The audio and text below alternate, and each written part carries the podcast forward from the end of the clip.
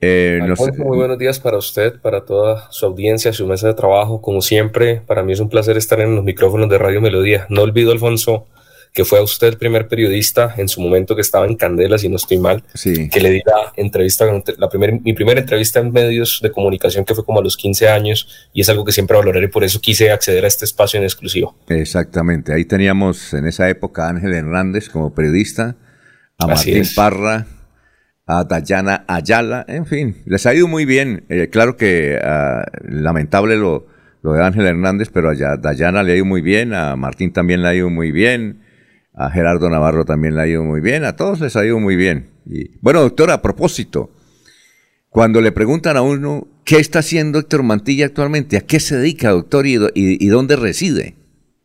Alfonso, yo le, le, soy muy franco, yo estoy en este momento desde que pasó la campaña recuperando mucho tiempo perdido con mi familia. Recuerde usted que yo soy padre de dos hijos, Alejandro que nació en medio de mi gobierno en la alcaldía de Floria Blanca, que escasamente pude disfrutar con él cuando terminé mi periodo en la alcaldía hice mi paso a la comunidad andina donde tuve la oportunidad de ser jefe de gabinete.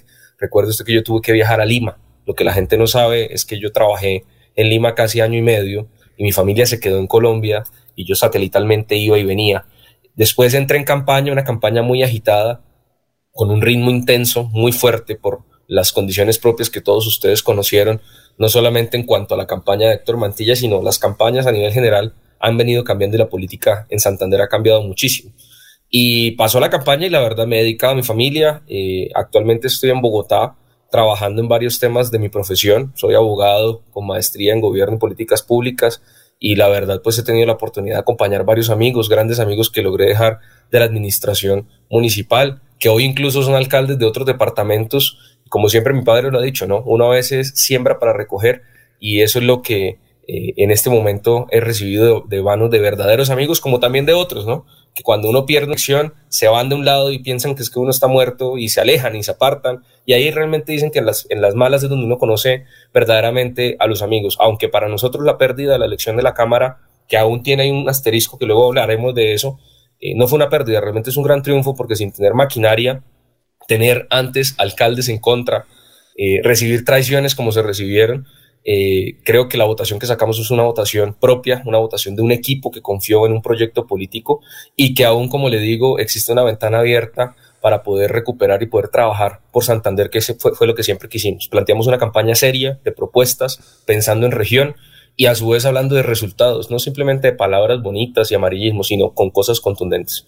Doctor Héctor Mantilla, estamos aquí en Radio Melodía, ya vamos a hablar del... Hay muchas preguntas del pot de Florida Blanca y todo eso, pero está la siguiente. Es cierto que usted prácticamente lo iban a designar viceministro del transporte. Inclusive José María Vesga nos envió un, mensaje. Oye, les tengo la primicia. Ya el doctor Héctor Mantilla se va a posicionar. Y yo le dije, bueno, pues si no lo ha nombrado no es, no es dañoso dar la, la noticia, pero circuló en algunas redes sociales.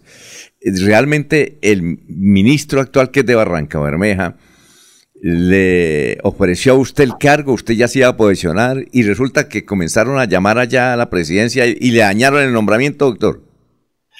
Alfonso, qué buen tema. Y yo guardé mucho silencio porque le soy franco. Hoy estoy rompiendo un verdadero voto de silencio que hice después de las elecciones parlamentarias de guardarme y reservarme muchas cosas en los medios de comunicación porque quería dejar que las aguas se calmaran después de la campaña electoral y posteriormente las presidenciales. No iba a permitir que mi nombre se viera inmerso en una campaña presidencial muy fuerte, donde incluso, pues ustedes saben que hubo un fallo de tutela que terminó beneficiando y favoreciendo mi nombre y obligando a un candidato presidencial a retractarse. ¿Qué es cierto de todo eso, Alfonso? El ministro Guillermo efectivamente es un gran amigo, un gran hombre, quiero contarle. Él era asesor de la empresa Validando SAS, que fue la empresa que me acompañó a mí recogiendo las firmas y recolectando las firmas en su momento en el año 2015 y que acompañó de hecho al doctor Miguel Moreno, actual alcalde de Florida también en ese mismo proceso de recolección. Que es cierto que el Partido Conservador efectivamente tuvo la gentileza de solicitar mi hoja de vida para poderla postular y plantear ante el ejercicio de gobierno por una razón muy válida, y es que Héctor Mantilla apoyó al presidente Gustavo Petro en las elecciones en segunda vuelta presidencial.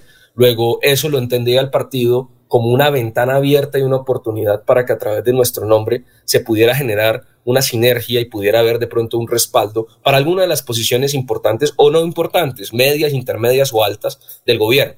La verdad, individualizar un cargo creo que fue una irresponsabilidad, fue una, eh, una falsa primicia, por así decirlo, o más un afán de dilapidar el nombre de Héctor Mantilla, porque quiero serle muy franco y aquí quiero serle muy claro, Alfonso, en algo que guardé mucho silencio e incluso que a mi familia le decía, mire, nosotros tenemos que ser muy prudentes. A Héctor Mantilla de las elecciones a la Cámara de Representantes, Alfonso, han buscado aniquilarlo, aniquilarme del mapa político de Santander, con mentiras, con injurias, con ataques mal infundados, buscando de alguna u otra manera generar falsos positivos de los cuales ojalá más adelante me permita hablar. Y lo que han hecho con todo esto es que han engrandecido un poco mi nombre en Bogotá, porque han dicho, oiga, Mantilla es importante. Mire que efectivamente sí, Alfonso, es cierto, fueron parlamentarios, fueron senadores a buscar al ministro, a buscar al, al gobierno nacional, al presidente Petro, a hablar mal de mi nombre, a hablar de que supuestamente yo era un alcalde enjuiciado. Hombre, Alfonso, quiero decirle, no tengo una sola imputación, no tengo una sola aperturación de procesos en la Procuraduría, no tengo un solo hallazgo fiscal. En este momento podré tener indagaciones y eso que no la sé, porque la gran mayoría ya se han archivado. Pero indagaciones que son normales cuando un alcalde logra hacer grandes revoluciones y grandes cambios como lo hicimos nosotros en Floria Blanca y más con el nivel de ataques de los famosos vedores de los cuales nunca me dejé chantajear. Luego, sí creo que el nombre nuestro sonó muchísimo y sigue sonando. No sé, mi hoja de vida hoy está en manos del Partido Conservador. Yo estaré dispuesto, como lo dije siempre, a servirle a mi departamento, a mi ciudad y a mi país si me llegan a llamar y estaré pendiente de trabajar con un gobierno que quiera hoy hacer un verdadero cambio, un gobierno en el cual confíe en segunda vuelta, porque también quiero decirle, para mí realmente no hay peor cosa que acompañar personas que son mentirosas y que plantean algo, pero a la hora del té hacen otra cosa totalmente diferente. Y fue la razón por la cual no apoya al ingeniero Rodolfo Hernández, siendo santanderiano, pero siendo consciente de que uno no puede hablar de combatir la corrupción siendo un alcalde imputado, acusado y próximo a estar en juicio, en una condena, donde incluso ya hay en este momento solicitudes de sentencias, perdón, de preacuerdos jurídicos con la Fiscalía, aceptando delitos que se cometieron en una administración, en la cual se habla de las manos transparentes, pero mire todo lo que ha ocurrido y mire todo lo que la justicia ha encontrado. Pero en el caso del viceministerio, el, ministro lo llamó, le escribió, le dijo, Héctor, prepárese, va a ser mi, viceministro del transporte, ya que esas cercanías que usted mencionaba. Mire, eso nunca eh, ocurrió de esa manera. En la posesión presidencial, justamente quedé sentado al lado de él, eh, acompañé la posesión porque recibí esa invitación. Eh, de hecho, me, me, llevé a un gran amigo, el alcalde de Lebrija también, que le, lo invité generosamente a que estuviera en esa posesión presidencial, en ese acto solemne. con el doctor Guillermo siempre ha existido mucho respeto, mucha prudencia, pero a su vez también mucho decoro. Miren, Bogotá es otra cosa totalmente diferente a lo que piensa en Santander la gente, que es que las cosas son así de fáciles. Aquí hay protocolos, aquí hay sin duda que respetar líneas. Y como le digo, nunca hablamos de eso con él.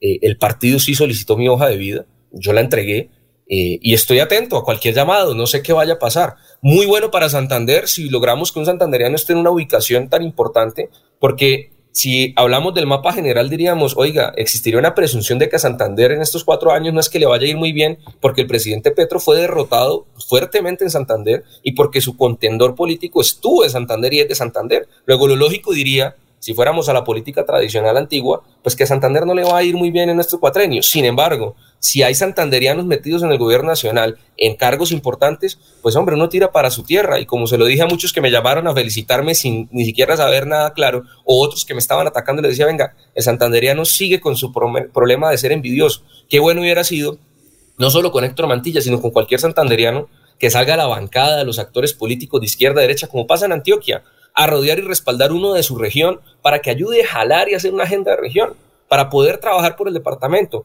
Pero en Santander ocurre todo lo contrario. Como le digo, sí estoy informado de, senadores, representantes a la Cámara, supuestos periodistas que hicieron llamadas a decir no pueden nombrar a Mantilla, Mantilla está muerto, Mantilla hay que aniquilarlo políticamente, no lo dejen respirar, porque ese muchacho respira y puede ser una amenaza para los proyectos que estamos nosotros en este momento trazando políticamente en Santander. Y a eso uno, uno realmente, Alfonso, le da risa, guardo silencio, como le digo, en muchas cosas, pero no puedo tolerar que hablen tampoco con injurias y calumnias, como tuve que aclarárselos a personas como el senador Velasco, como Mauricio Liscano, a donde llegaron a llevar esas falsas informaciones. Y aquí en Bogotá, gracias a Dios, uno goza de un buen respeto, de un buen nombre, y a uno lo llaman a consultar y a validar esas informaciones. Doctor Héctor, un momentico, tranquilo, Laurencio. Va a haber pregunta, tranquilo, no se desespere.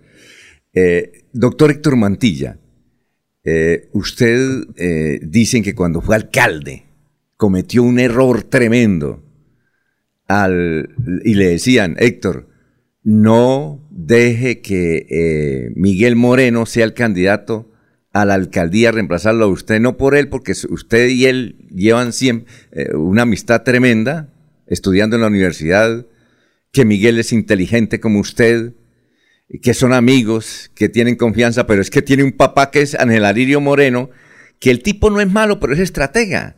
Entonces, como estratega político, usted se va a enfrentar a él y van a tener problemas y le aseguramos, por ahí un señor es que le dijo a usted, mire, yo le aseguro que a los seis meses está peleando con Ángel Alirio y lo están descabezando. Oiga, ¿a usted le dijeron eso? ¿Le advirtieron? Y que inclusive usted tenía un buen candidato que era Rafael Marín, el hijo de Antonio Marín, el, hermano actualmente del senador eh, eh, de la República por el Partido Conservador, pero que usted no hizo caso. Parece que no escuchó a esos que le decían pilas, ahí están en la línea. Es un ajedrecista de la política. El tipo es bueno, es una estrella, él, le gusta hacer política, pero como estratega lo va a sacar y lo sacó. Pues Alfonso, eh, yo no individualizaré eh, frente a nombres. Lo único que le digo es que en política yo he aprendido a estos escasos 28 años, donde tuve la oportunidad de ser alcalde con 20, que a veces uno se equivoca porque piensa con el corazón y no con la razón. Eh, yo apoyé al doctor Miguel Moreno, mi voto fue para él, tenía las restricciones de hacer política en mi cargo, pero mi voto fue para Miguel Moreno, deseé muchos éxitos para él. Eh, efectivamente era mi mejor amigo, mi compañero de pupitre. Creo que él, al igual que muchos jóvenes eh, que actualmente están en importantes cargos en el gobierno de Floria Blanca, cosa que me alegra, tuvieron su primer empleo por nosotros, por llegar nosotros a la alcaldía. Mira, Alfonso, yo tuve más de 55 jóvenes que recién graduados pasaron a ganarse 3 millones, 4 millones de pesos. Y al doctor Moreno siempre le decía, vaya y haga la especialización, Miguel, para poderlo nombrar. Porque yo me acuerdo que quería meterlo en la oficina de contratación como jefe de oficina y no cumplía requisitos. Entonces le dije, arranque como contratista, usted es mi amigo, yo quiero que usted se proyecte, quiero que usted tenga altos cargos importantes, vaya y fórmese. Como también se lo dije al doctor Álvaro Rueda, al doctor Diego Castro y a Óscar Arenas, que incluso con Óscar hay unas anécdotas de que en la universidad ayudábamos con Miguel a, hacerle los trabajos y lo, y lo llevábamos, porque Oscar siempre era muy dinámico en su tema y se las pasaba, se pasaba perdido en las campañas. El hijo de Miguel J, el hijo de Miguel J, el hijo de Miguel J Arenas, ¿no? El hijo de Miguel J Arenas, tal cual. Entonces, todo ese ejercicio, Alfonso, ¿yo qué hice? Me dediqué a generar un semillero y a proyectar. Y claramente cuando el doctor Moreno lo nombro secretario general de tránsito, con él trabajamos la forma de tumbar las fotomultas y yo, Héctor Mantilla, le dije a Mauricio Rodríguez, que era director de tránsito en ese momento, le cuento infidencias. Le dije, Mauricio, tenemos ya para tumbar las fotomultas, pero esperemos a que Miguel sea director de tránsito porque usted vuelve a ser director jurídico del municipio. Dejemos que Moreno sea director de tránsito y que él cobre por ventanilla el tumbar las fotomultas, que eso le sirve para su escenario político de proyecto de futuro. Y así pasó, Alfonso. Miguel Moreno, con solamente 15 días de estar posesionado como tránsito, director de tránsito, donde duró solo tres meses, tumbó las fotomultas conmigo en Floria Blanca y fue su carta de presentación para luego renunciar e irse a hacer campaña. A mí se me dijeron, Alfonso, y tengo que serle franco, lo que usted mencionaba, no voy a hablar de nombres, pero usted claramente hizo unos comentarios que sí me dijeron. Y la verdad, uno a veces en el corazón se resiste a creer que pueden pasar cosas como las que han ocurrido. Sin embargo, yo en toda esta historia política quiero decirle algo. Recuerde usted la, paradoja de Simón Bolívar con Francisco de Paula Santander, cuando Francisco de Paula Santander vende a Simón Bolívar para que lo maten, para que lo aniquilen políticamente como me han querido aniquilar a mí. Y el general Santander dice dónde está Simón Bolívar para que vayan por él y lo acaben. Y Bolívar logra escaparse y logra por un huequito volver a respirar. Y cuando logra controlar la situación, capturan a Santander y a sus secuaces, aniquilan y matan a los secuaces de Santander y Bolívar le perdona la vida a Santander. Porque Bolívar dice algo muy importante. Dice, en la historia, Santander será recordado porque fue el que me traicionó. Yo no seré recordado porque fui el que ajuicié y fui revanchista y cobré cuentas. Y esa es la historia símil a Héctor Mantilla. El que lo entiende, lo entiende y ya ustedes sacarán conclusiones. Bueno, doctor Héctor Mantilla, dicen que cuando usted fue alcalde se hizo muy rico. Que se hizo muy rico porque eh, resulta que a su lado tenía a Freddy Anaya y a un señor Castaño que tiene mucho dinero, que dicen que es el socio de Freddy Anaya, y también a Luis Alberto Gil. y también a los Tavera, y que por ejemplo les entregó obras, y que ese era billete para allá, billete para acá. Eh, algunos veedores de Floria Blanca lo denunciaban usted, eh, le, llevaron con el, le llegaron con el cuento al doctor eh, Rodolfo Hernández, que Rodolfo Hernández recibía información de un padrino suyo de matrimonio, que es el pastor cristiano allá, eh, en fin, que usted hizo plata, que le entregó obras, por ejemplo, el intercambiador de Fátima, y que realmente usted hacía negocios con Freddy Anaya, y por eso lo fueron catalogando de que se había embolsillado no sé cuánta plata y había comprado apartamentos en Miami. ¿Qué nos puede? Y perdone que le haga esa pregunta así de frente, doctor. Está bien. siga. Mira, Alfonso, primero, la gente tiene que saber que yo no era un muerto de hambre cuando llegué a la alcaldía. Es así de sencillo y la gente lo sabe, y la gente sabe mi familia, lo que se ha hecho empresarialmente desde hace más de 25 años, cuando mi padre en el año 1992, antes de yo haber nacido, 93, levantó una gran empresa que hoy se llama Papelería Granero Oriental y Papelería El Twist. Son 12 puntos de venta, Alfonso. Yo he trabajado allá desde los 8 años, que mi padre me enseñó, y usted le consta, porque usted, Laurencio, que han ido por allá, me vieron voltear cargar cajas de chiquito y saben que mi papá me pagaba salario y yo hice inversiones desde ese momento y mi papá luego me ayudó a abrir un parqueadero que tuve hasta que llegué a la alcaldía de Florida Blanca. En la alcaldía yo creo que realmente primero los ataques más fuertes que me hicieron fue porque supuestamente yo soy, entre comillas, y lo han dicho, el testaferro de Freddy Anaya. Venga, yo no soy testaferro de nadie. Al doctor Freddy lo respeto, sí, no puedo negar que me acompañó, no puedo negar que mi voto personal fue por la doctora Nubia López en el ejercicio del gobierno cuando ella aspiró a la Cámara de Representantes. Y es una persona cercana, como muchos políticos en Santander tienen conversación con Freddy, porque si algo pueden decir de Freddy Anaya es que Freddy Anaya es una persona social. Pero de ahí a que vengan a decirme que yo hago negocios, que yo soy el, el, del clan Anaya, como les he dicho a los muchachos del Verde, tuve la oportunidad de hablar con Danovis qué días y le decía, venga Danovis, ¿cuál clan Anaya? Yo me he parado en posiciones políticas diferentes a Freddy y yo no soy de ningún clan. Mi nombre es Héctor Mantilla y me dice de manera independiente. Hoy estoy dentro de un partido que quiero recordarle a Alfonso que me negó a mí a la aval en su momento cuando fui candidato a la alcaldía. Me dijo un muchacho Villanueva que lo entiendo, es un resentido social. Es un muchacho que al igual que muchos veedores de Floria Blanca, como no pudieron extorsionarme, que fue de pronto otro error mío, Alfonso. Porque hoy usted mira algunos ejercicios de gobierno de otros alcaldes y los veedores son calladitos en Floria Blanca sobre todo hoy están callados con lo que ocurre con el gobierno actual, que me gustaría ahorita que hablemos de cosas graves que están ocurriendo en Florida Blanca.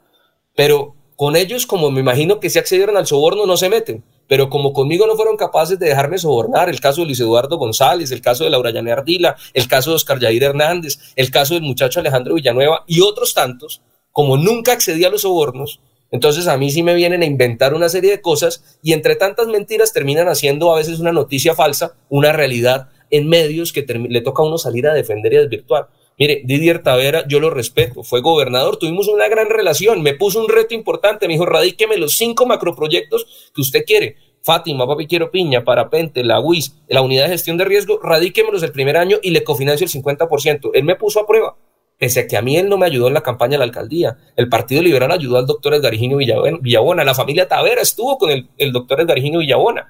Luego, en ese momento, a mí no me respaldaron. Y sí, trabajamos con el doctor Didier porque le, cumplí y radiqué sus proyectos el primer año y hoy mire que esas son las grandes obras que incluso la administración actual solo le ha sacado beneficio a eso. Es decir, las únicas obras grandes que mencionan son las obras que quedaron hechas o en proceso de construcción dentro del gobierno de Héctor Mantilla. Luego es totalmente falso esas afirmaciones, Alfonso. Yo no era un muerto de hambre cuando llegué a la alcaldía, no soy un muerto de hambre actualmente porque vengo de una familia empresarial que es donde he venido estando desde que salí de la alcaldía he ocupado cargos importantes. Y mire que todos esos mitos, todas esas falsas, esas falacias, muchos de esos deudores de los cuales yo no me dejé extorsionar o periodistas entre, comillas, fueron los que fueron le llevaron esa información al señor Rodolfo Hernández. Y mire que dos años después, al señor Rodolfo Hernández, en plena campaña presidencial, le tocó salir a retractarse por las malas, infundadas, desinfundadas acusaciones que hizo contra mí frente al tema de que yo era supuestamente el niño de las uñas largas y el multimillonario pues de Santander. Hombre, Alfonso, como le dije al, hijo de Rodolfo y termino con esto para que ustedes sigan preguntando. Al hijo de Rodolfo Hernández se lo dije entrando, le dije, ¿sabe cuál es mi único delito? Rodolfo José. Y estaba Oscar Jair Hernández ahí porque es que Oscar Jair fue el que me llevó a hablar con Rodolfo. Quiero también contarle esta infidencia. Luego, para evitar que yo hiciera un pronunciamiento mediático en contra de Rodolfo cuando logré el fallo en primera instancia, Alfonso, quiero decirle esto también. Y le dije al hijo de Rodolfo, le dije, mi delito es el mismo delito suyo, ser hijo de un empresario y que de pronto a uno le echan y le tiran todo el agua sucia porque simplemente los padres a veces le comparten a una utilidades de sus empresas, que es normal. Es normal que un papá quiera que su hijo esté bien. Es normal que un papá le compre una camioneta a un hijo para que su hijo pueda andar bien. ¿Quién le va a negar a un padre que es empresario y que tiene recursos? ¿Quién le va a negar que haga ese tipo de gastos? Yo creo que ahí no hay ningún delito, Alfonso. Y se lo dije así el hijo de Rodolfo y guardó silencio y me dijo, usted tiene razón. A nosotros nos juzgan por eso.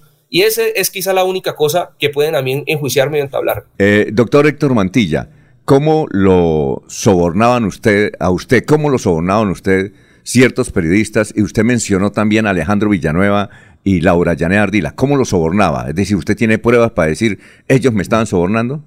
No, sobornando no, ojo con el término. Me pidieron cosas y como no las di, al día siguiente salieron a cascarme. Intentaron extorsionarme y como no accedí a las extorsiones, presuntas extorsiones, al día siguiente salían y me daban a mí en redes, me pegaban, me cascaban mediáticamente. ¿Pero qué le pedían? qué, favores le pedían, por ejemplo? Mire, en el caso de Laura Llaner Dila, me acuerdo que Laura Llaner guardó silencio conmigo el primer año de gobierno porque ella me ayudó a mí a ser alcalde. Votó por mí y confió en mí. Muy amiga de mi tía Alba Lucía Mantilla. Muy amiga. Confió en mí y yo sí veía en ella algo que es como psicológico, que es una cosa visceral de estar queriendo tumbar alcaldes y profanarse como la que tumba alcaldes en Floria Blanca pero me acompañó a mí porque le dije, voy a solucionar Altos de Bellavista, que era su banderita de veeduría número uno. Solucionamos Altos de Bellavista, Alfonso. Hoy mire Villarrenacer, donde viven casi el 90 y algo por ciento de las familias que estaban en el lote de Bellavista. Los que no están ahí es porque no quisieron firmar, por diferentes razones y mitos que aún tienen y miedos y temores.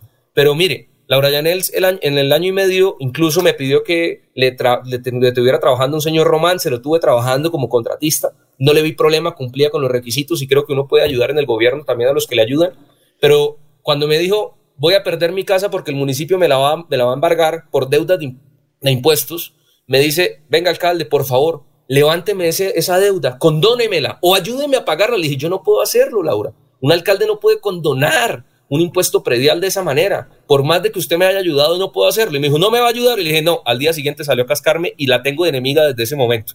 Y a mí no hace sino inventar ni mandar foticos y emoticones de que yo salgo quemado. A mí me da esta risa, porque se inventan cosas. La petrista número uno, porque acuérdese que era petrista y ella a Petro, Petro la, la, la largó y la, la, la, ovacionó en el Congreso, terminó apoyando a Rodolfo y ahora es antipetrista y antimantillista. Y a ambos nos ha ayudado. Le pongo el segundo caso, que este es el más doloroso para mí el porque involucraron a mis padres y si algo para mí es importante es mi mamá, sobre todo mi papá. Alfonso, mire, año 2021, les cuento esta infidencia Laurencio, Jorge y queridos oyentes. Claudia Ramírez, como diputada, me pide a mí que escuche a Oscar Yair Hernández en la casa de mis padres, póngale cuidado, en plena pandemia. Yo accedo para que vaya con Oscar Yair, quien había sido un hombre visceral conmigo en la administración municipal, como lo ha venido siendo en estos momentos, en menor proporción accedo a que ella vaya a mi casa. Piden que mi papá y mi mamá estén en la reunión, Alfonso, y mi hermano William Mantilla. Y en la sala de mi casa, que usted la conoce, que algunas veces ha ido allá, el señor Oscar Yair se sienta y de una manera, yo digo, este hombre es un, un mitómano en serie, por todo lo que ha hecho después. Se sienta en el 2021, cuando yo estaba jefe de gabinete de la CAN, en plena pandemia, Alfonso vuelvo y le digo, antes de las elecciones, Claudia lo lleva a mi casa y Oscar Jair me dice, venga Héctor, quiero pedirle un favor especial. Quiero que su mamá y su papá entren. Mis papás estaban afuera, en el, otro sector de la casa. Yo les dije, venga. Entonces Oscar Jair, de una manera cínica, Alfonso, y de esto hay testigos, me dice Héctor, quiero pedirle perdón a usted y a su mamá y a su papá por lo que han sufrido por mis ataques mal infundados.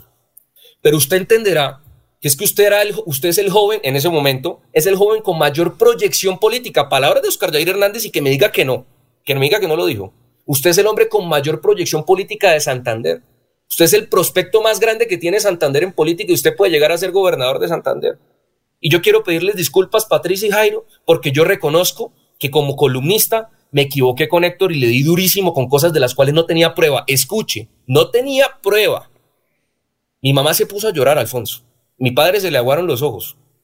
Porque indirectamente fue una, una pedida de perdón por mucho sufrimiento que ocasionó ese señor con sus columnas en vanguardia y sus columnas en diferentes medios, que atacó a mi gobierno y me atacó a mí en, lo personal.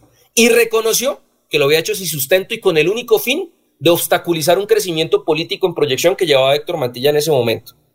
Y mire, oh sorpresa, después de pedir perdón y guardar silencio, vuelve y sale y me ataca. Lo que pasa es que él piensa que yo me dejo acogojar y que ya me voy a dejar amedrentar y en campaña guardé silencio para evitar polémicas porque él era jefe político de un, candidato presidencial y uno, uno sabe sus proporciones. pero ya es momento de que Santander conozca cómo Oscar Yair fue y le pidió perdón a mis padres y luego sale y vuelve y ataca. Y diciendo y reconociendo que era lo que él quería era bloquear. Por eso le hablo de que yo estoy en este momento en medio de una estrategia de dos sectores políticos de Santander que quieren aniquilarme, a mí y a mi familia políticamente hablando, porque nos ven como una amenaza y como un proyecto político que hay que desbaratar, terminar de desbaratar completamente porque hemos recibido golpes, tengo que, tengo que ser consciente de eso, pero no estamos muertos, por le digo. Eso ocurrió con Oscar Jair Hernández. Luis Eduardo González me pide el favor de que le emplee al esposo de la hija. No lo hice, todo me lo tuve todo, todo el gobierno encima. Me luego salgo del gobierno, me pide que medie con Miguel Moreno para contratarle al ingeniero civil que es el esposo de su hija que trabajaba en Medellín. Le doy datos de ese estilo. Le dije yo a Miguel en su momento que hablaba con él, le dije, oiga Miguel, ahorre ese problema, yo cometí este error de pronto de no haberle ayudado y este señor tiene una lengua muy visceral. Pues hoy sorpresa, Miguel Moreno no lo contrata, pero sí, pues no lo contrata, o no sé si lo contrató, pero me ataca a mí y no ataca a Miguel. Y hoy uno dice, Alfonso, en Floria Blanca, ¿qué está pasando? Están privatizando, están haciendo todos esos cuestionamientos que han pasado. ¿Y por qué los bebés guardan silencio? Yo quiero rehusarme a creer que de pronto el doctor Moreno accedió a esas pretensiones de toda esa gente y muchos más que están dedicados a extorsionar a los mandatarios a cambio de no salir a dilapidar su nombre en los medios de comunicación. Doctor, ¿y Alejandro Villanueva en qué forma le pidió favores a ustedes? Con Alejandro es otro cuento. Con Alejandro es un tema, por eso le hablo ya más de un recelo juvenil. Eh, con Alejandro me he cruzado un par de veces. Creo y asumo que lo que él en su momento eh, se enfila contra nosotros es por Oscar Jair Hernández, cuando Alejandro era parte de la juventud de la liga y todo este tema, y siento que él a veces lo instrumentalizaron. Lo que me dice a mí Richard Parra, que usted lo metía, que era el padrino de que es mi padrino de matrimonio, ese sí es mi padrino, porque Marta Lucía Ramírez no fue mi madrina de matrimonio, quiero aclarárselo. Ella fue mi matrimonio, pero nunca fue mi madrina, y en eso es otro de los ataques viscerales que el mismo doctor Villanueva se equivoca al intentar entablarme que ella es mi madrina de matrimonio, cosa que no es así. Pero Alejandro Villanueva creo que lo instrumentalizan. Y después Richard Barra me dice, cogió una obsesión contra usted, porque Richard estuvo en la liga. Y Richard me ha contado muchas cosas de cómo Oscar Jair Hernández, cómo la gente cercana a Rodolfo le llevaba información mía, porque vuelvo y lo digo, para, para la gente cercana a Rodolfo, de pronto no para él, Héctor Mantilla era un obstáculo y había que aniquilarlo para evitar que tuviera otros traspiezos en todo lo que venía, en todo lo que puede venir, porque incluso hablan actualmente de que él va a ser candidato a la gobernación, cosa que fuera magnífica si lo llega a ser pero siempre el objetivo era sacarme a mí del mapa político y aniquilarme. No solo sacarme, porque se cuenta que hoy estoy fuera del mapa, perdí la elección. intentan poner mi nombre en la palestra pública y sale todo ese grupo que le digo y dése cuenta que todos trabajan en coordinación. Parecen soldaditos coordinados. Salen a atacarme, a desinformar, a hablar mentiras. Que ahora el tema del POT, quiero decirle, el POT está en la Procuraduría, que decían que me iban supuestamente a suspender, a, a meter una inhabilidad en esta semana. El POT está archivado desde hace dos meses, Alfonso las ferias de Maluma que tanto agarrote me dieron, que la, señora Laura Llaner Dila dice que ahí nos robamos plata y que me iban a joder, etcétera, están archivadas y quedó en firme el archivo la semana pasada. Luego, ¿cuál es el cuento contra Héctor Mantilla? ¿Por qué quieren seguir inventando tantas cosas? Respuesta, hay una estrategia de aniquilamiento contra un joven de 28 años que a diferencia de muchos que se hacen llamar hoy alternativos, no grita y no se pone a decir que es que todos son bandidos, sino soy concreto y hago realidades. Por eso es que en Floria Blanca está el legado que dejamos. Ahí están las obras. Oye, a propósito, doctor Héctor Mantilla, estamos en Radio Melodía. Usted cometió, ahora es consciente, un error de haber contratado a Maluma, no sé con cuánto dinero, que el que cobra eh, por una sentada millones y millones, en vez de haberle dado esa plata a artistas santanderianos, a usted lo criticaron mucho por eso. Eh, bien, la juventud muy contenta, pero eso le tuvo un costo tremendo para la administración municipal. ¿Usted se arrepiente de ese acto? No me arrepiento, porque generé dinámica económica y recuerde que Floria Blanca en ese momento, cosa que lamentablemente se perdió en este gobierno, fue líder en las ferias y festividades en Santander y en el país ¿Cuántos turistas no llegaron? La ocupación hotelera, ¿cómo no se dio con los cuatro conciertos que hicimos en las cuatro ferias? ¿Qué dinámica económica no se generó desde el señor Lustrabotas hasta el taxista, hasta los, de, los empresarios del Dulce y la Olea? Mire hoy, ¿por qué hoy no atacan al alcalde de Bucaramanga? Con todo ese concierto que está haciendo que vale 20, 50 veces más que lo que va.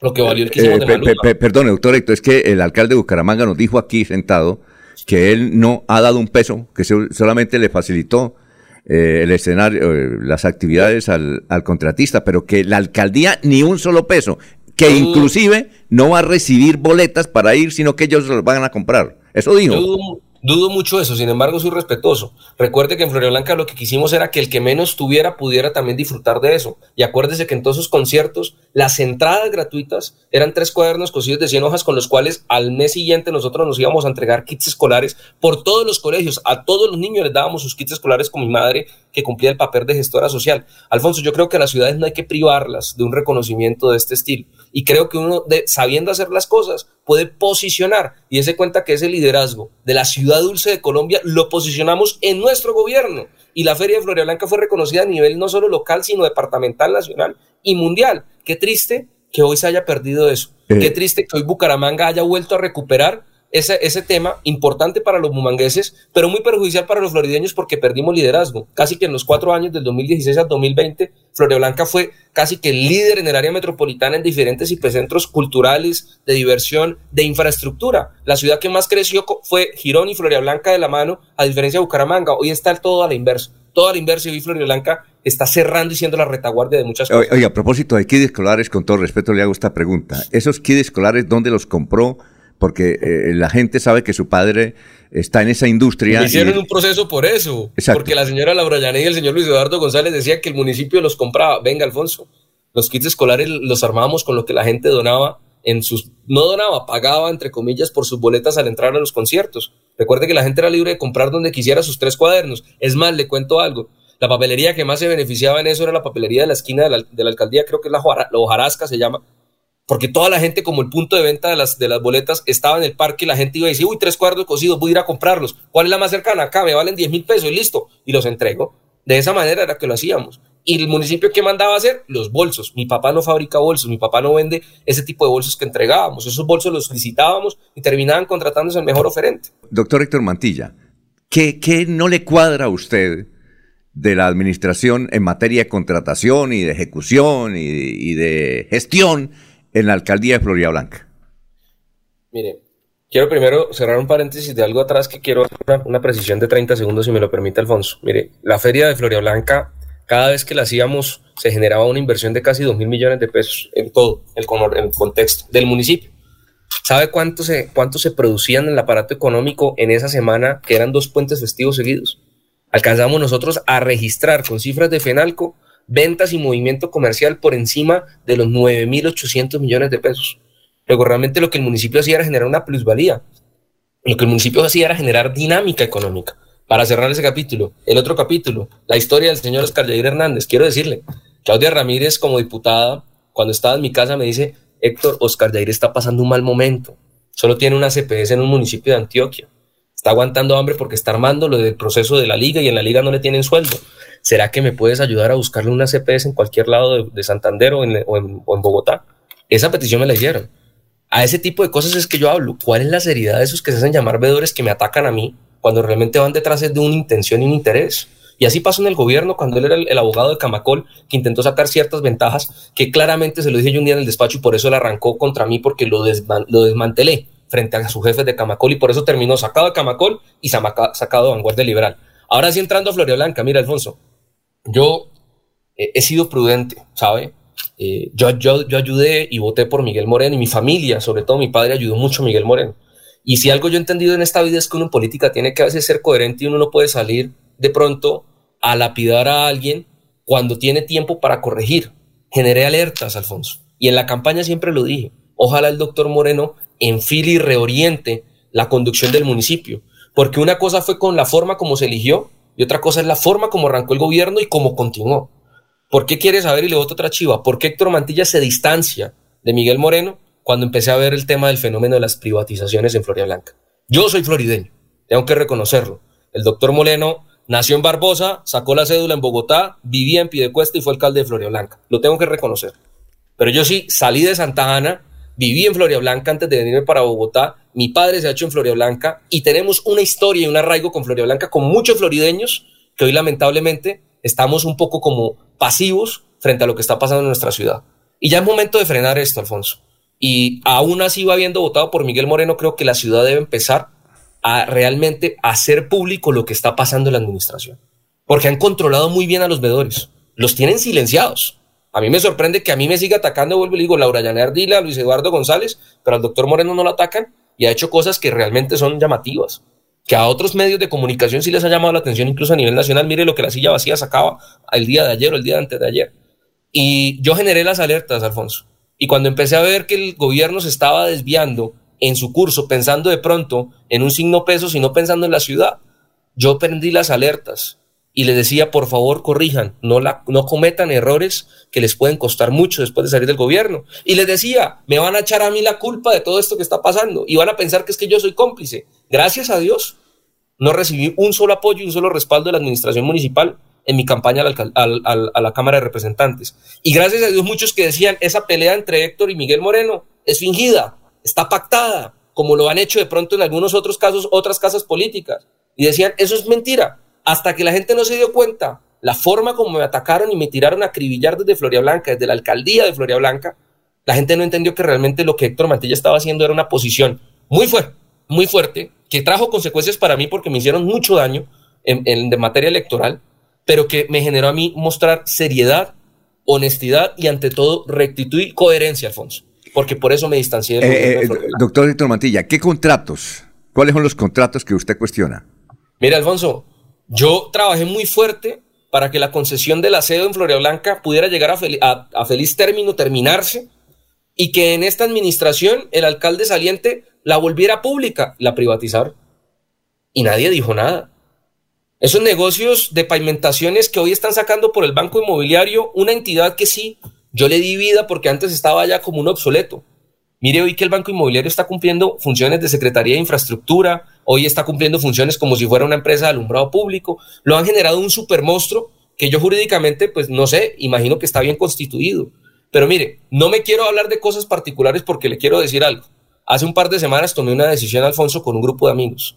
Y es que como no hay vedores hoy actuando en Floria Blanca, pues Héctor Mantilla se iba a tomar la veeduría de Floria Blanca. Con ese grupo de amigos vamos a empezar desde, desde el día de hoy, incluso quiero decírselo, Alfonso, a, recopilar una serie de informaciones para empezarle a contar a la ciudadanía de Floria Blanca y de Santander lo que verdaderamente está ocurriendo en Floria Blanca.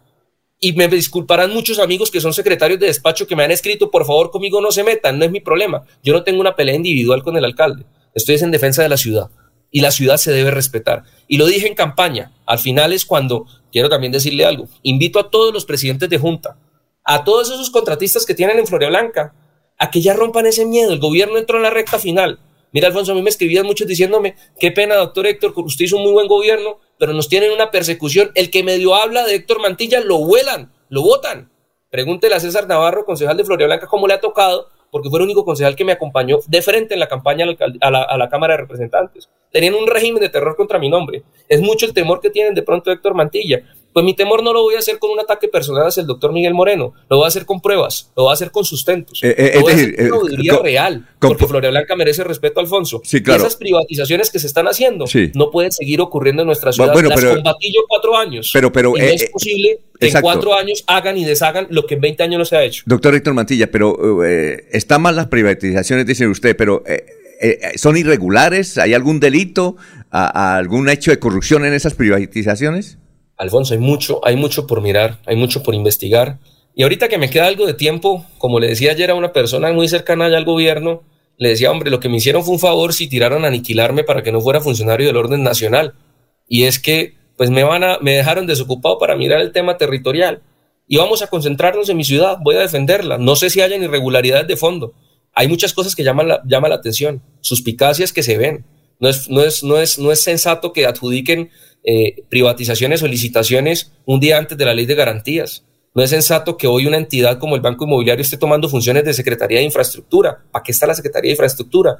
No es sensato que vaya de tránsito porque lo que quieren es en unos meses privatizar la dirección de tránsito, que quiero decírselo. La doctora del Pilar Plata la votan de la dirección de tránsito porque no accede a reanudar fotomultas, no accede a privatizar la dirección de tránsito, no accede al camino en el cual están condenando, donde lamentablemente hoy está ya el doctor Ferley González, que se está prestando, y eso sí lo tengo que decir, se está prestando para que esa entidad quiebre y después salir a decirle a los florideños, disculpen, no había más solución, tocaba privatizar tránsito porque nadie la rescata. Venga, la gente no puede, a las personas no podemos creerlas tan ignorantes. Y esas cosas yo sé que es lo que están planteando. Eh, vamos a probarlo, vamos a soportarlo. Y créanme, Alfonso, que voy a dar muchas más entrevistas de aquí en adelante, eh, hablando ya con documentos en mano, diciéndole, mire lo que está pasando con lo que quieren hacer con la Casa de la Cultura, mire lo que están empezando con lo que quieren hacer con la empresa, similar a lo que están haciendo los Char en Barranquilla, que quieren generar un, un, un intervalo, por así decirlo, para que la, todas las licitaciones en Blanca sean privadas. Van a generar una especie de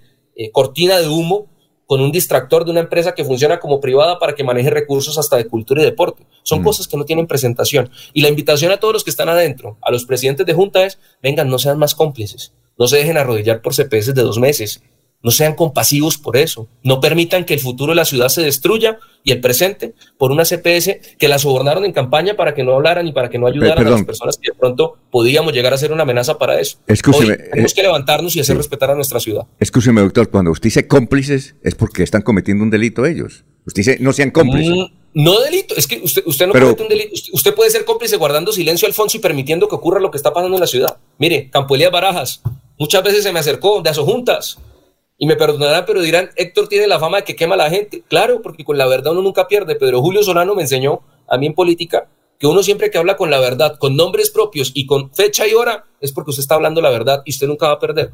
Campoelía Barajas a mí se me acercó muchas veces en la campaña y me decía, me toca ayudarle por los lados porque es que yo cómo hago si es que el alcalde va a llevar obras a los barrios y el alcalde la tiene contra usted y el que menciona a Héctor Mantilla le huele en la cabeza. Entiéndame, doctor, yo quiero estar al lado suyo, pero es que me toca tener cuidado con la administración y me toca firmarle los consentimientos de las obras que van a hacer en los barrios y decir que las cosas sí se hicieron bien. Venga, la invitación a Campo y a muchos otros. Por favor, no sean cómplices, no firmen simplemente sin validar verifiquen que las cosas se estén haciendo. Y si están siendo engañados, levántense y fijen posición. Un gobernante no puede pretender que todo se compra y se soborna. Esas cosas no pueden pasar. Es la historia, se está pasando la historia de lo que pasó antes de, la administración que de nosotros en Florida Blanca, Alfonso. Mire, recuerde usted que yo fui el primero después de 20 años en terminar un cuatro años en la alcaldía de Florida Blanca. Y yo creo hoy, lamentablemente, que con todo lo que está pasando en la ciudad, si las entidades de verdad entran a investigar, me dolería a mí que se repitiera la historia que pasó en Floria Blanca antes de que nosotros pasáramos por la administración. Historias donde hay suspensiones, donde pueden haber incluso capturas, porque las cosas son muy, muy llamativas, Alfonso. Está pasando algo raro en Floria Blanca y es lo que vamos a entrar a descubrir y a probar. Y en ese tema ya no voy a ser pasivo, voy a entrar a ser activo porque lamentablemente quienes lo hacían hoy están callados. No sé por qué. Creería y ojalá me equivoque que no sea porque de pronto les han tapado la boca con la famosa mermelada. Bueno, eh, Laurencio, lo, lo escucha el doctor Héctor Mantilla. Eh, muy buen día, doctor Mantilla. Hay unos procesos en la Cámara de Representantes por Santander, unos procesos que pueden de alguna manera tener próximos uh, resultados. Hay cargos más en el Ministerio del Transporte, estaría su nombre por ahí también. Y la tercera, la gobernación de Santander se dice que Rodolfo viene a ser candidato ya porque Bogotá no le llama la atención. Esas tres cosas lo estarían quemando, es lo que le están haciendo eh, de pronto a usted el trabajo por debajo de la mesa. No están por debajo de la mesa, Lorenzo, están por encima y de frente. Y tienen las artillerías y los cañones apuntando hacia mi nombre. Ellos quieren aniquilarme políticamente y han conjugado tres, tres grupos que están hoy detrás de nosotros y que me quieren aniquilar la cabeza como sea. Frente al tema de Bogotá que usted menciona, vuelvo y le digo, mi hoja de vida se la entregué al partido. Mi hoja de vida se la entregué a gente del pacto histórico. Quiero decirle, yo hablé con el presidente Gustavo Petro, un hombre decente, un hombre preparado, un hombre del cual se hablan muchas cosas que también son injurias y calumnias, y es un hombre en el cual yo confío que logre demostrar que todo lo que han dicho de él no es cierto y que saque adelante este país en un verdadero cambio. Y a eso le aposté cuando pude hablar con él en segunda vuelta de manera personal, casi una hora, que hablamos de muchas cosas, incluso de la situación del pacto histórico en Santander y de cómo él se vio también traicionado y comparamos cosas que nos pasaron políticamente a los dos en su momento. Frente al tema de lo que usted menciona de la gobernación de Rodolfo y el mapa político, pues hombre, cada quien es libre de aspirar. Yo eh, lo que quiero decirles es que Mantilla rueda y para rato. A mí piensan que es que me mataron y que es que yo estoy muerto y que estoy vuelto nada. No, yo tengo mi familia, mis hijos son mi fuerza, mi padre, mi, mi, madre, y con ellos hemos podido trabajar y dicen por ahí que en las crisis es donde salen las mejores soluciones. Lo cierto es que ya no voy a ser pasivo, Alfonso, ya voy a ser un poco más activo y en el tema nacional, pues mire, uno, yo creo, yo creo que los santanderianos frente al tema de Rodolfo Hernández tienen que mirar la coherencia. Muchos decían en campaña del Congreso, recuerdo mucho, oiga, las camionetas blindadas es un tema que debemos renunciar a ello. Venga, ¿por qué Rodolfo Hernández no renuncia a las camionetas blindadas? ¿Por qué JP Hernández no se ha bajado de los carros? ¿Por qué el señor Cristian Avendaño no ha entregado las camionetas y renuncian a los tiquetes? ¿Por qué Fabián Díaz no lo hacen? Ah, son muchachos como yo. Hablan muy bonito y suena muy bonito cuando hablan en discursos, en campaña. La gente les cree en las redes sociales. Pero ¿por qué en la hora del actuar no lo han hecho? Es lo que la gente debe mirar, lo que los entendedores deben revisar. A mí me decían en campaña, no prometa más allá de lo que usted no puede hacer en el tema de la alcaldía. Y hoy puedo salir a decir que en el único cargo público que he tenido como alcalde de Floria Blanca, prometí la WIS y la hice. Logré superar ese elefante blanco. Prometí hacer superar el elefante blanco de Llavista y lo hice. Prometí hacer Papi Quiero Piña, Fátima, Parapente, parque, el, el parque recreativo de la cumbre. Prometí hacer pavimentaciones en el municipio y las hice. ¿Y sabe algo? Sin valorización, sin privatizar, sin hacer concesiones amañadas, sin meterme con nada diferente a poder retribuir a la gente que ha pagado impuestos por tanto tiempo a través de obras para que se beneficien ellos mismos sin cobrar plusvalía. Yo creo, Alfonso, que eso es muy claro, Laurencio. Y bueno, de que en qué cargo estaremos, no lo sé, vuelvo y le digo, mi hoja de vida está ya en manos de ellos, ellos mirarán. Me imagino que saldrán hoy a darme y a buscar citas en Bogotá, a frenarme otra vez como ya lo han hecho. Hay que dejarlos. Eso en manos de Dios, Dios, Dios le dará bendiciones a todos ellos. A ver, Jorge, lo escucha el doctor Héctor Mantilla. Bueno, buenos días para Héctor Mantilla. Eh, dos preguntas muy puntuales. Una, ¿qué hacer con esa cuadrilla de sicarios morales que están detrás de Héctor Mantilla? Algunos, por fortuna, pues consumidos por el por los demonios de sus vicios y, ambiciones, pero total, sicarios que están empecinados en sacar del camino a Héctor Mantilla para poderle frenar lo que usted mismo llama carrera.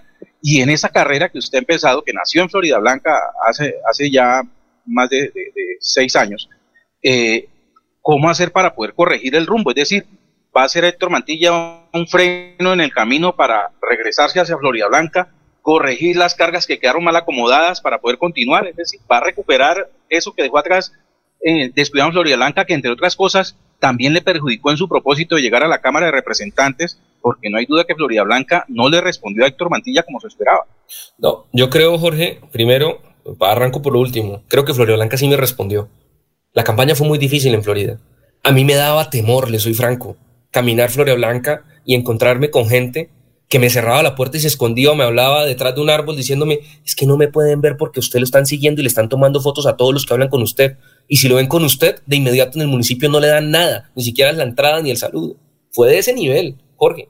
Y yo, a mí me daba miedo por la gente, muchos líderes buenos, que yo los entiendo, jugar con su pan dos años antes de que termine un gobierno, que los dejen sin trabajo un año, pues es difícil, hombre. Y yo me pongo en el, en el papel de ellos y digo, caramba, muy difícil que un presidente de juntas me salga y frente conmigo porque le van a dar consecuencias. Y el régimen del garrote lo aplicó el gobierno de Florida Blanca en la campaña del Congreso. A mí me tenían seguimiento en Florida y Claudia Benavides, que era mi jefe de prensa, decía cada rato, mira este carro del municipio que está pasando por acá en la caminata que estamos haciendo, tomando fotos, videos. A mi sede le pusieron un campanero ahí enfrente, que lo teníamos identificado y varias veces lo frenteé, donde miraban quién entraba y quién salía. Y de inmediato le pasaban reportes allá con el muchacho este Flechas y la gente esta que estaba encargada de apretar a la gente en Floria Blanca para que no me acompañara. Yo creo que es un triunfo, solo con un concejal de Floria Blanca, un exalcalde, con todo un poder en contra, con más de cuatro mil CPS que sacaron en la campaña del Congreso, es un éxito haber sacado casi ocho mil votos, que son ocho mil votos propios.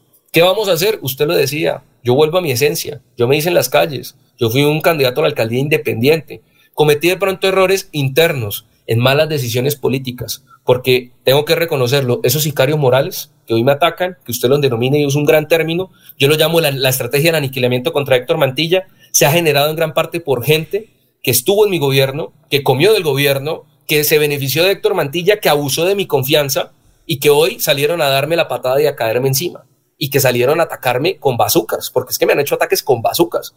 Y yo creo que eso la gente hoy lo sabe al buen entendedor pocas palabras y yo no tendré que salir a hablar de individualizar nombres, pero la gente sabrá y muchos ahorita deben tener miedo porque sabrán qué es lo que yo voy a hacer y es bajarme a tierra, a pecho, a mi esencia, a las calles de Floria Blanca, a las calles de Santander, porque también tengo que decirle algo, Jorge, nosotros ganamos las elecciones en 18 municipios de Santander, 18 de los municipios donde todos son todos son paretos. Yo tengo una, una deuda de gratitud enorme con Piedecuesta. Gané las elecciones en Piedecuesta. En Girón ganamos las elecciones. En Lebrija ganamos las elecciones. En San Gil ganamos las elecciones. En Matanza, en El Playón. Son municipios estratégicos que tienen gran relevancia y a los cuales hoy no solamente tengo que hablar de Floria Blanca, sino tengo que hablar de que respondo por unos equipos políticos que han confiado en un proyecto político pese que nos han tirado a aniquilar. Y están en Santander y a ellos nos vamos a retribuir acompañando siempre las buenas decisiones y hablando con soportes y argumentos de las cosas malas que ocurren en esos municipios, como va a ser, va a ser el caso de Florida Blanca, donde vamos a tomar un papel mucho más activo frente a las vedurías de control que hoy no existen y que las vamos a tomar nosotros. Doctor Héctor Mantilla, ¿usted cree que se cayó el POT de Florida Blanca que aprobaron en su administración,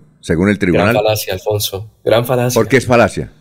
Le voto hoy la chiva como ya se le había votado. Me imagino que van a salir a buscar los expedientes de inmediato. El POT está archivado hace un mes y medio en la Procuraduría, para que usted sepa. Nos lo archivaron a todos. A todos. La Procuraduría investigó, analizó, revisó, recontrarrevisó y no encontró ningún tipo de anomalía o falta disciplinaria. Respeto el control excepcional que hizo el tribunal. La gente ha dicho se cayó el POT. Falso. Lo que hizo el tribunal administrativo fue decir, venga, los cambios de uso de suelo sustentado en lo que Ruitoque SP, donde yo no tengo parte, donde es una acción, es una empresa privada, Ruitoque SP dijo, para estos lotes en Ruitoque Alto hay perímetros.